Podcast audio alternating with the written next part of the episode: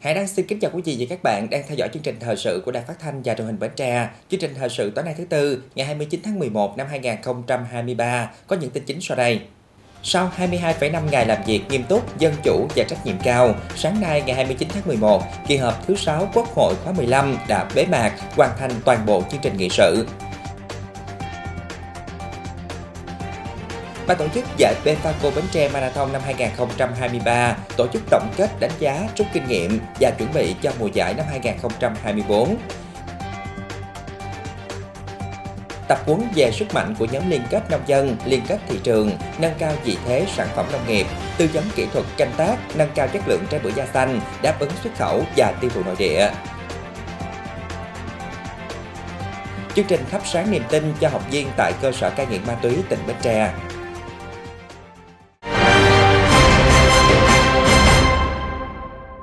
Sáng nay ngày 29 tháng 11, với 100% đại biểu Quốc hội có mặt tán thành, Quốc hội đã thông qua nghị quyết kỳ họp thứ 6 Quốc hội khóa 15. Quốc hội đã thông qua nghị quyết kỳ họp thứ 6, cụ thể như Quốc hội quyết nghị thông qua 7 luật gồm luật căn cước, luật kinh doanh bất động sản sửa đổi, luật lực lượng tham gia bảo vệ an ninh trật tự ở cơ sở, luật nhà ở sửa đổi, luật quản lý bảo vệ công trình quốc phòng và khu quân sự, luật tài nguyên nước sửa đổi, luật viễn thông sửa đổi. Quốc hội cũng thông qua 9 nghị quyết cho ý kiến về việc tiếp thu, chỉnh lý và quyết định điều chỉnh thời điểm trình Quốc hội xem xét thông qua dự án luật đất đai sửa đổi và dự án luật các tổ chức tín dụng sửa đổi sang kỳ họp gần nhất, cho ý kiến lần đầu đối với 8 dự án luật. Quốc hội ghi nhận và đánh giá cao Ủy ban Thường vụ Quốc hội, Chính phủ, Thủ tướng Chính phủ, các cơ quan của Quốc hội, các bộ ngành, cơ quan trung ương và các địa phương trong triển khai rà soát hệ thống văn bản quy phạm pháp luật. Quốc hội đã quyết nghị đồng ý chủ trương giao Chính phủ trong năm 2024 xây dựng dự thảo nghị định về việc thành lập, quản lý và sử dụng quỹ hỗ trợ đầu tư từ nguồn thu thuế tối thiểu toàn cầu và các nguồn hợp pháp khác, giao Chính phủ tiếp tục tổ chức thực hiện tốt các nghị quyết của Quốc hội về tổ chức mô hình chính quyền đô thị tại Hà Nội, Thành phố Hồ Chí Minh và Đà Nẵng, đồng ý cho phép kéo dài thời gian thực hiện dự án thu hồi đất, bồi thường, hỗ trợ tái định cư cảng hàng không quốc tế Long Thành đến hết ngày 31 tháng 12 năm 2024, bổ sung 966,8 tỷ đồng cho dự án, giảm 2% thuế suất giá trị gia tăng đối với các nhóm hàng hóa dịch vụ quy định tại nghị quyết số 43/2022 của Quốc hội từ ngày 1 tháng 1 năm 2024 đến hết ngày 30 tháng 6 năm 2024. Ngoài ra, Quốc hội cũng bổ sung nội dung đầu tư các dự án xây dựng, cải tạo, sửa chữa, mua sắm, đầu tư trang thiết bị các bệnh viện, cho phép chuyển 2.920,7 tỷ đồng nguồn tăng thu, cắt giảm tiết kiệm chi ngân sách trung ương năm 2021, bố trí thực hiện chính sách hỗ trợ tiền thuê nhà cho người lao động, đồng ý bổ sung 1.275 tỷ đồng, chi đầu tư cho tỉnh Nghệ An, giải quyết đền bù giải phóng mặt bằng các dự án mở rộng quốc lộ 1 đoạn qua tỉnh. Cũng trong sáng nay ngày 29 tháng 11, dưới sự chủ trì của Chủ tịch Quốc hội Dương Đình Huệ, kỳ họp thứ 6 Quốc hội khóa 15 đã bế mạc, hoàn thành toàn bộ chương trình nghị sự, thành công tốt đẹp sau 22,5 ngày làm việc nghiêm túc, khẩn trương, khoa học, dân chủ và trách nhiệm cao.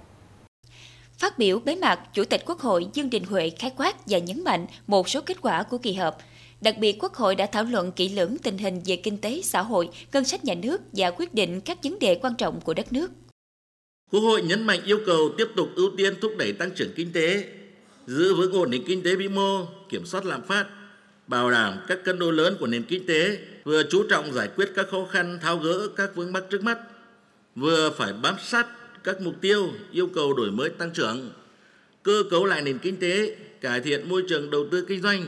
nâng cao năng suất, chất lượng, hiệu quả, sức cạnh tranh và năng lực nội sinh của nền kinh tế trên cơ sở thúc đẩy các đột phá chiến lược. Tiếp tục rà soát, hoàn thiện thể chế pháp luật, cơ chế chính sách, các quy hoạch, kế hoạch quốc gia, vùng, ngành, tỉnh, gắn với việc nâng cao năng lực, hiệu lực, hiệu quả tổ chức thực hiện pháp luật. Tiếp tục đẩy mạnh cải cách hành chính, nhất là cắt giảm, đơn giản hóa các thủ tục hành chính, điều kiện kinh doanh, đẩy nhanh tiến độ xây dựng, phát triển kết cấu hạ tầng kinh tế xã hội, nhất là các dự án công trình trọng điểm quốc gia. Phát triển toàn diện các lĩnh vực văn hóa xã hội, an sinh xã hội, sớm xây dựng, trình Quốc hội xem xét quyết định chương trình mục tiêu quốc gia về chấn hưng và phát triển văn hóa, xây dựng con người Việt Nam. Triển khai đồng bộ cải cách chính sách tiền lương từ ngày 1 tháng 7 năm 2024. Về công tác lập pháp, 7 luật được thông qua và 8 dự luật cho ý kiến lần đầu đều là các đạo luật có ý nghĩa quan trọng. Quốc hội đã tiếp tục cho phép thí điểm một số chính sách đặc thù để đẩy nhanh tiến độ, tạo thuận lợi tối đa cho tổ chức đầu tư 21 dự án quan trọng quốc gia, dự án trọng điểm đường bộ kết nối vùng và liên tỉnh. Việc áp dụng các quy định về thuế tối thiểu toàn cầu từ năm 2024 có tính cấp thiết để vừa chủ động giành được quyền đánh thuế bổ sung, vừa tạo môi trường đầu tư thuận lợi. Đối với dự án luật đất đai sửa đổi và dự án luật các tổ chức tín dụng sửa đổi, Quốc hội đã cân nhắc thận trọng và quyết định xem xét thông qua tại kỳ họp gần nhất. Quốc hội cũng đã tiến hành giám sát tối cao các chương trình mục tiêu quốc gia về xây dựng nông thôn mới, giảm nghèo bền vững và phát triển kinh tế xã hội vùng đồng bào dân tộc thiểu số và miền núi và thông qua nghị quyết về kết quả giám sát chuyên đề với nhiều nội dung quan trọng. Quốc hội cũng dành 2,5 ngày tiến hành chất vấn với 21 lĩnh vực. Qua chất vấn cho thấy, về cơ bản, các nghị quyết của Quốc hội đã được các cơ quan triển khai nghiêm túc, có trách nhiệm, tạo được chuyển biến tích cực và đạt được những kết quả cụ thể ở hầu hết các lĩnh vực, góp phần quan trọng phát triển kinh tế xã hội của đất nước. Quốc hội đã thông qua nghị quyết về chất vấn, trong đó xác định rõ địa chỉ, phạm vi thời gian và trách nhiệm cụ thể rõ ràng. Đề nghị Chính phủ, Thủ tướng Chính phủ, các vị bộ trưởng, trưởng ngành, thực hiện quyết liệt, có hiệu quả những vấn đề đã cam kết trước Quốc hội và cử tri cả nước, vừa kịp thời khắc phục hiệu quả các hạn chế yếu kém, vừa phải tạo được chuyển biến thực chất căn cơ và lâu dài trong từng lĩnh vực được chất vấn. Gửi đến kỳ họp thứ 5. Quốc hội đã tiến hành lấy phiếu tín nhiệm đối với 44 người giữ chức vụ do Quốc hội bầu hoặc phê chuẩn, chặt chẽ theo đúng quy trình quy định của Đảng, pháp luật nhà nước, bảo đảm dân chủ, minh bạch, công tâm và khách quan. Với những kết quả đã thực hiện, Chủ tịch Quốc hội Vương Đình Huệ khẳng định kỳ họp thứ 6 Quốc hội khóa 15 đã thành công tốt đẹp, đáp ứng ngày càng tốt hơn yêu cầu thực tiễn. Sáng nay ngày 29 tháng 11, Ban tổ chức giải Pefaco Bến Tre Marathon năm 2023 tổ chức tổng kết đánh giá, rút kinh nghiệm và chuẩn bị cho mùa giải năm 2024. Bà Nguyễn Thị Bé Mười, Phó Chủ tịch Ủy ban nhân dân tỉnh, trưởng ban tổ chức giải chủ trì. Theo đánh giá, giải Pefaco Bến Tre Marathon năm 2023 đã thành công tốt đẹp, được dư luận và cộng đồng xã hội đánh giá cao. Qua đó khẳng định, giải có sự quan tâm chỉ đạo của tỉnh ủy, Ủy ban nhân dân, sự phối hợp chặt chẽ giữa nhà tài trợ, công ty cổ phần dược phẩm Bến Tre Pefaco, đơn vị tổ chức sự kiện, công ty truyền thông Nesset, các sở ban ngành tỉnh, thành phố Bến Tre và huyện Giông Trơm. Giải đã thu hút 6.005 vận động viên tham gia, đạt mục tiêu đề ra, trong đó có 1.216 vận động viên của tỉnh, 47 vận động viên người nước ngoài đang sinh sống và công tác tại Việt Nam. Đặc biệt có nhiều vận động viên từng giành huy chương vàng, huy chương bạc SEA Games như Hoàng Nguyên Thanh, Hoàng Thị Ngọc Hoa, Nguyễn Thị Phương Trinh. Bên cạnh đó có sự tham gia của 300 tình nguyện viên, 700 lực lượng an ninh trật tự, 50 mô tô, 40 trọng tài và hơn 100 lực lượng phục vụ. Công tác đảm bảo an ninh trật tự, an toàn giao thông, y tế được thực hiện tốt, nhịp nhàng, đồng bộ, chặt chẽ theo chỉ đạo. Công tác phục vụ y tế, tình nguyện viên, lễ tân, tích cực, nhiệt tình. Công tác hậu cần phục vụ chu đáo, để lại nhiều ấn tượng đẹp. Công tác quảng bá, giới thiệu, phát triển du lịch được lồng ghép, phát huy tốt. Các cơ sở lưu trú, các điểm kinh doanh, dịch vụ ăn uống, vui chơi, giải trí, giúp các vận động viên và du khách trải nghiệm về quê hương và con người Bến Tre hiền hòa, mến khách. Thông qua giải, Tỉnh đoàn Bến Tre phối hợp công ty tổ chức sự kiện Nesset và Hoa hậu môi trường thế giới Nguyễn Thanh Hà tổ chức chương trình phát động các hoạt động chung tay bảo vệ môi trường. Bên cạnh những kết quả đạt được, cuộc họp đã chỉ ra những khó khăn, hạn chế cần khắc phục về công tác tổ chức, đường chạy, bảo vệ môi trường. Bà Nguyễn Thị Bé Mười, Phó Chủ tịch Ủy ban nhân dân tỉnh, trưởng ban tổ chức giải đánh giá cao sự thành công của giải, trong đó có sự phối hợp chặt chẽ, nhịp nhàng giữa nhà tài trợ, công ty tổ chức sự kiện và các sở ban ngành, các địa phương. Phó Chủ tịch Ủy ban nhân dân tỉnh nhất trí với đề xuất tiếp tục thực hiện giải mùa 3 năm 2024. Tuy nhiên, để giải tiếp tục diễn ra thành công, tạo thêm nhiều ấn tượng đối với vận động viên và du khách đến với Bến Tre, đề nghị công ty cổ phần dược phẩm Bến Tre Pefaco sớm có quyết định. Từ đó, các thành viên ban tổ chức sớm phối hợp, đề xuất kế hoạch về thời gian, địa điểm thực hiện, phối hợp công ty truyền thông Nesset khảo sát đường chạy theo chuẩn quốc tế mà công ty đề xuất. Đặc biệt, giải mùa 3 năm 2024 phải thật sự có những nét mới, ấn tượng trong lòng vận động viên và du khách khi đến Bến Tre. Ngày 28 tháng 11, Ban Quản lý Dự án Tăng cường chất lượng trái cây tại Việt Nam phối hợp Hội Nông dân tỉnh Bến Tre tổ chức tập huấn về sức mạnh của nhóm liên kết nông dân, liên kết thị trường nhằm nâng cao vị thế sản phẩm nông nghiệp, đồng thời tư vấn kỹ thuật canh tác, nâng cao chất lượng trái bưởi da xanh, phục vụ nhu cầu xuất khẩu và tiêu thụ nội địa. Tham gia tập huấn có ông Peter, chuyên gia đất và nước của Ủy ban Y tế Hà Lan Việt Nam, bà Nguyễn Thị Diệp Hà, Ủy viên Trung ương Hội Nông dân Việt Nam, Phó trưởng Ban Đối ngoại và Hợp tác Quốc tế, Giám đốc Ban Quản lý Dự án cùng các chuyên gia nông nghiệp, các nông dân tham gia mô hình và nông dân tham gia dự án. Dự án tăng cường chất lượng trái cây Việt Nam do Ủy ban Y tế Hà Lan Việt Nam hợp tác với Trung ương Hội Nông dân Việt Nam triển khai từ năm 2021 đến năm 2023 tại tỉnh Bình Thuận, Long An, Đồng Tháp, Bến Tre, nhằm giúp nâng cao chất lượng và giá trị trái cây Việt Nam, cũng như mở ra kênh kết nối cho nông sản Việt Nam sang thị trường châu Âu. Tổng vốn của dự án gần 4 tỷ 200 triệu đồng, trong đó vốn viện trợ không hoàn lại 4 tỷ 108 triệu đồng. Tại Bến Tre, dự án thực hiện trên cây bưởi da xanh với mục tiêu nâng cao chất lượng trái bưởi da xanh, cải thiện vị thế của người nông dân dựa trên áp dụng các biện pháp, cách làm, công nghệ sáng tạo và bền vững, hướng đến thị trường cao cấp trong nước và quốc tế, thành lập hệ thống đối tác bao gồm các doanh nghiệp, đoàn thể xã hội, viện nghiên cứu của Hà Lan và Việt Nam để cùng phối hợp cung cấp các giải pháp kỹ thuật sáng tạo và bền vững cho nông dân. Qua đó giúp các công ty tiếp cận được thị trường Việt Nam, nghiên cứu thiết kế các sản phẩm và dịch vụ nông nghiệp dành cho các hộ nông dân sản xuất thanh long, xoài, bưởi mà dự án hướng tới, giúp người dân cải tiến phương pháp canh tác và phân phối sản phẩm đáp ứng yêu cầu của các thị trường cao cấp hơn. Giới thiệu các kỹ thuật bền vững trong quản lý nguồn nước sản xuất nông nghiệp, hướng tới sử dụng tiết kiệm và hiệu quả hơn nguồn tài nguyên nước, hỗ trợ việc tiếp cận của người sản xuất và phân phối thanh long, xoài, bưởi tới thị trường châu Âu, thông qua hỗ trợ nông dân đáp ứng các tiêu chuẩn chất lượng cao đối với sản phẩm và kết nối với hệ thống phân phối tại châu Âu. Dự án thực hiện trên 2 mô hình canh tác bưởi da xanh của hộ ông Quỳnh Thanh Dũng ở ấp 4 xã Sơn Đông, thành phố Bến Tre và ông Quỳnh Công Thuận ở xã Quế Sơn, huyện Châu Thành với diện tích 4.000 m2 cùng 25 nông dân các xã Sơn Đông, Bình Phú, thành phố Bến Tre và Quế Sơn, Giao Long, huyện Châu Thành. Cái dự án này có cái điểm rất là hay, đó là nông dân sẽ được tiếp cận với nhiều cái công nghệ mới của Hà Lan hay của các nước châu Âu. Và trong dự án thì có cái sự phối hợp rất là chặt chẽ với các đối tác kỹ thuật. Ví dụ như là những cái đơn vị cung cấp phân bón như là Yara này, Bayer này, Eurofin này. Eurofin là cái đơn vị là phân tích chất đất, để làm sao mà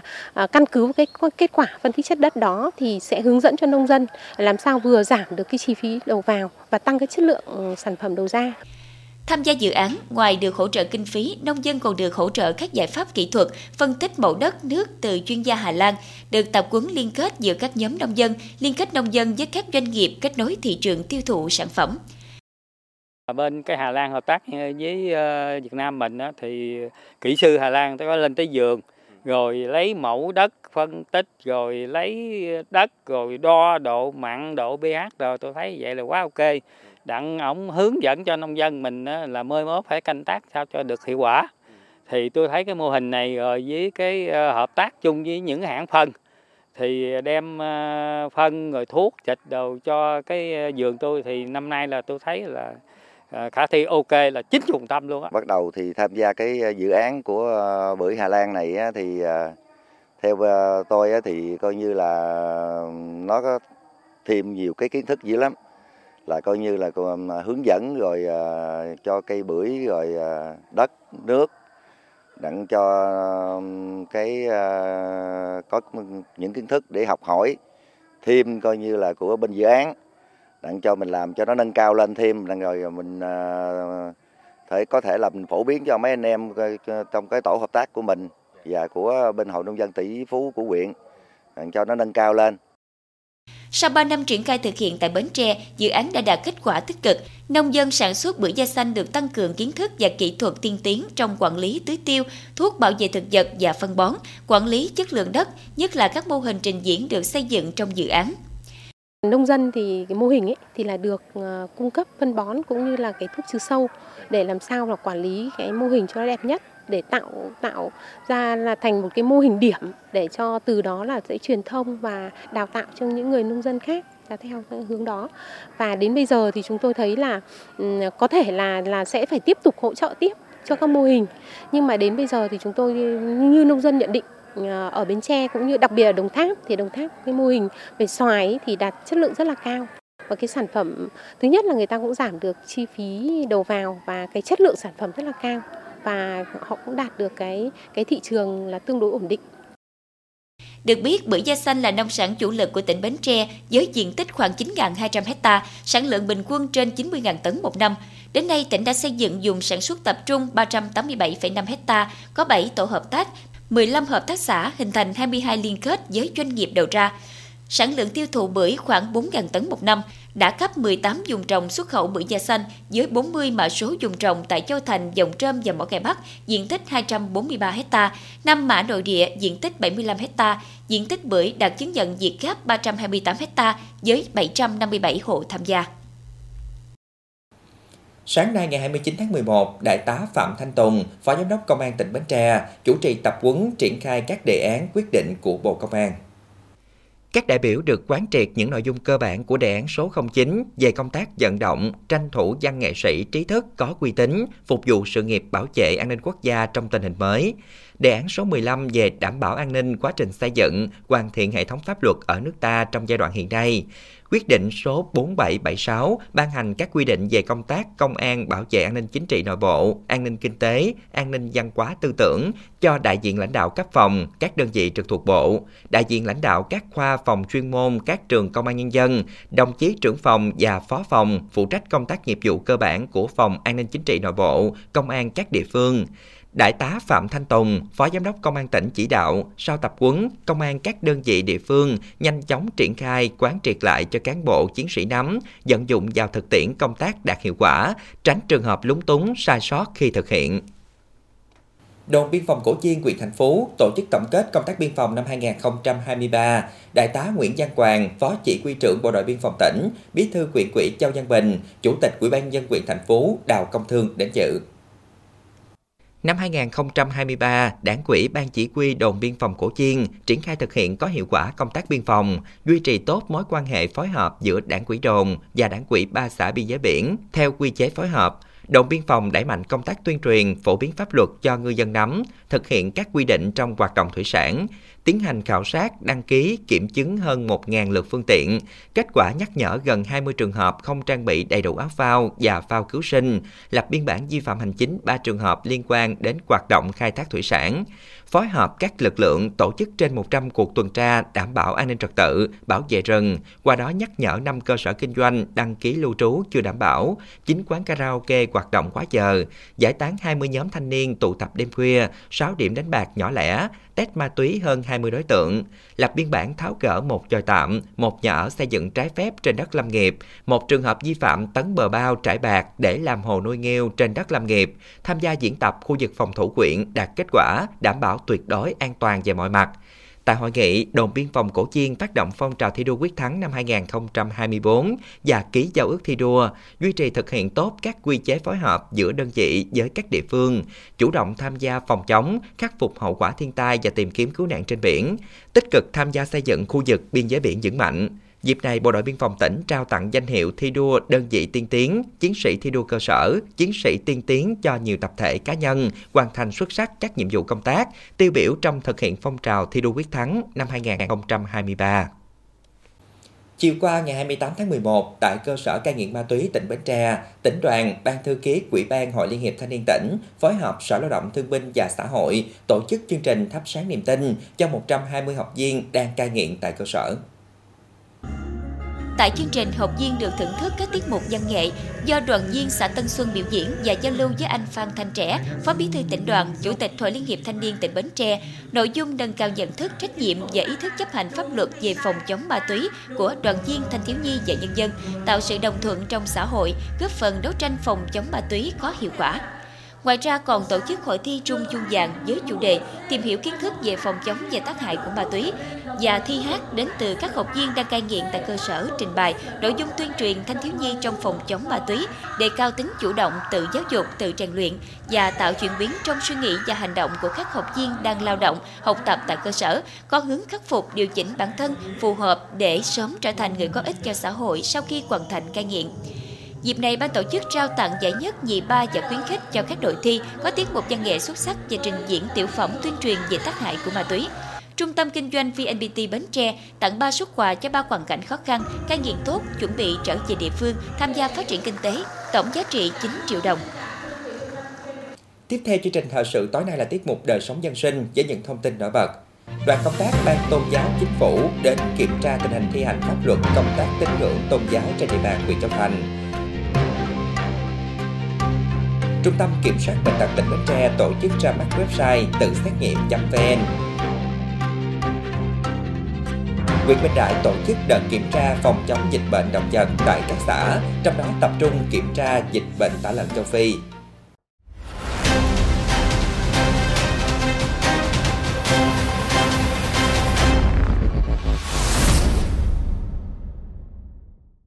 Trong khuôn khổ dự án tăng cường pháp luật và tư pháp tại Việt Nam, sáng nay ngày 29 tháng 11, Bộ Tư pháp phối hợp Liên minh châu Âu EU và chương trình phát triển Liên Hiệp Quốc UNDP tổ chức diễn đàn pháp luật thường niên với chủ đề xây dựng hoàn thiện nhà nước pháp quyền xã hội chủ nghĩa Việt Nam trong giai đoạn mới.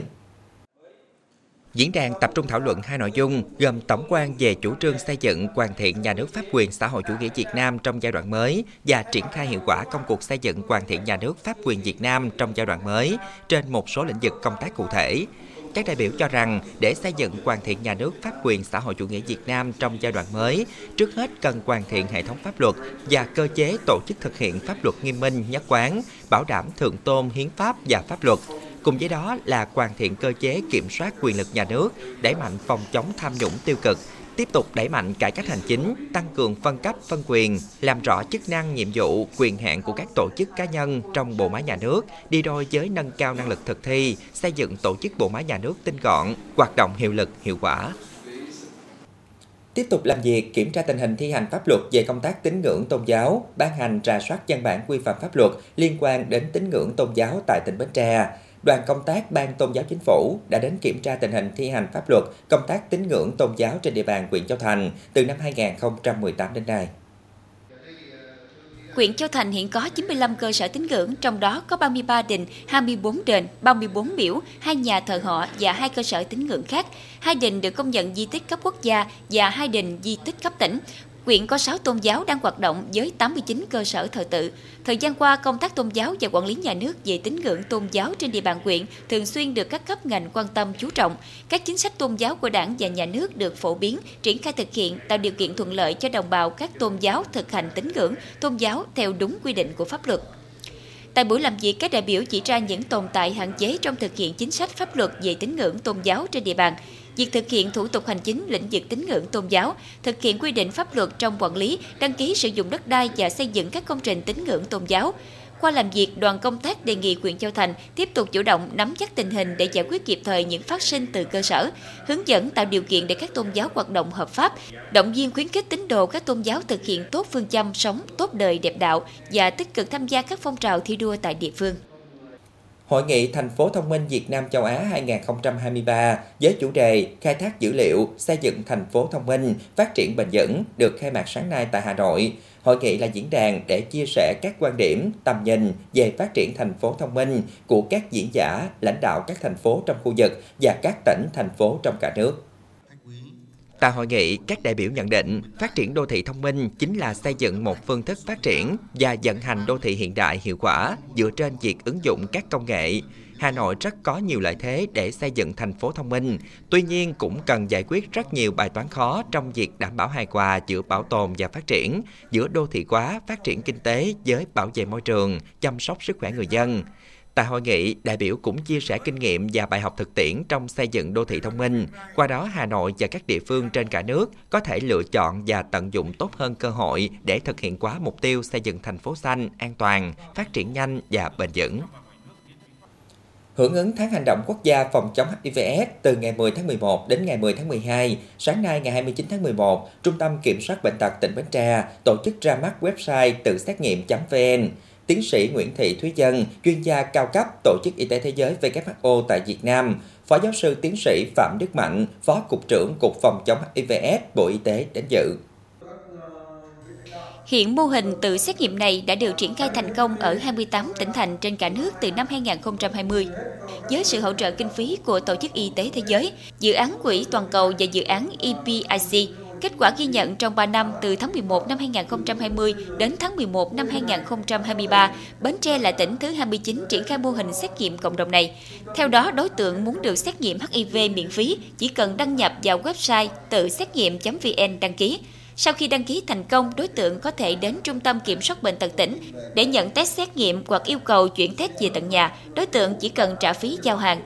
Test xét nghiệm này là xét nghiệm bằng dịch miệng nên rất tiện lợi, nhanh chóng. Trường hợp xét nghiệm có phản ứng, đối tượng cần mang kết quả này đến Trung tâm Kiểm soát Bệnh tật hoặc cơ sở y tế đăng ký xét nghiệm xác định HIV, tư vấn hỗ trợ điều trị, dự phòng lây nhiễm cho người xung quanh. Thông tin đăng ký nhận test hoàn toàn được bảo mật.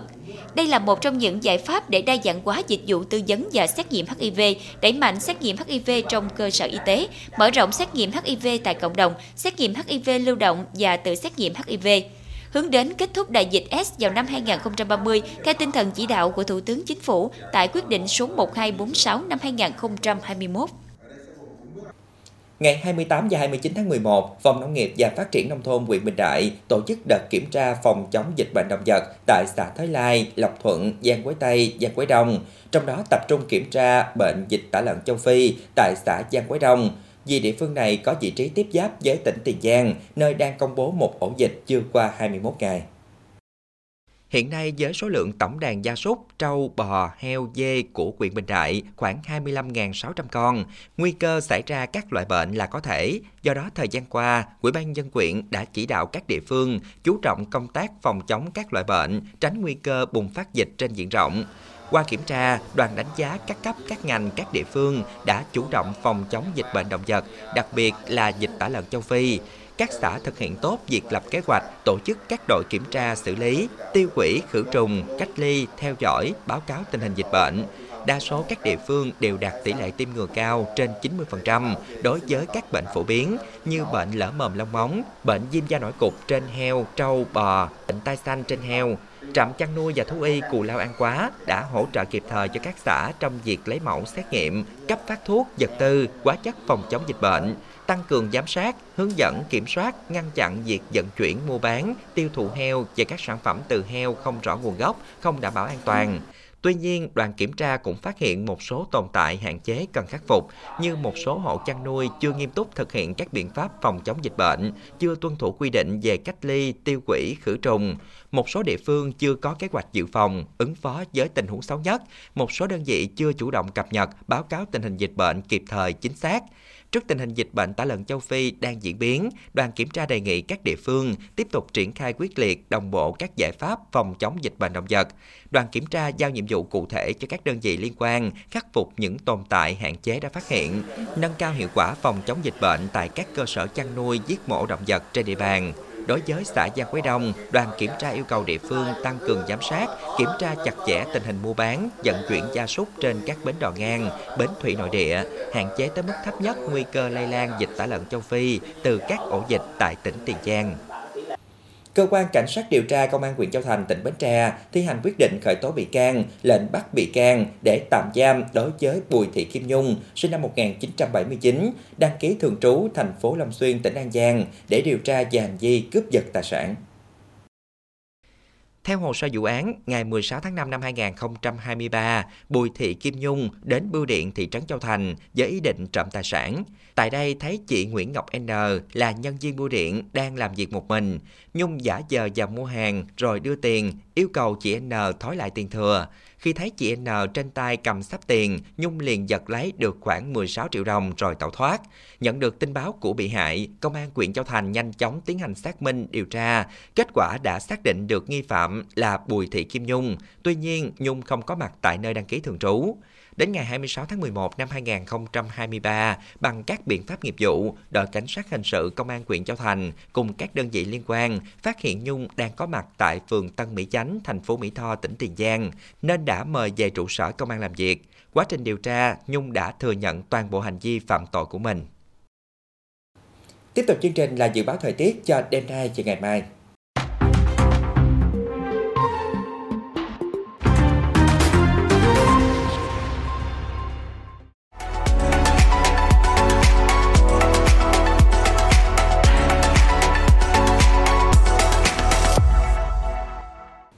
Đến đây chúng tôi xin kết thúc chương trình thời sự buổi tối trên sóng truyền Bến Tre. Cảm ơn quý vị các bạn đã quan tâm theo dõi. Thân ái chào tạm biệt.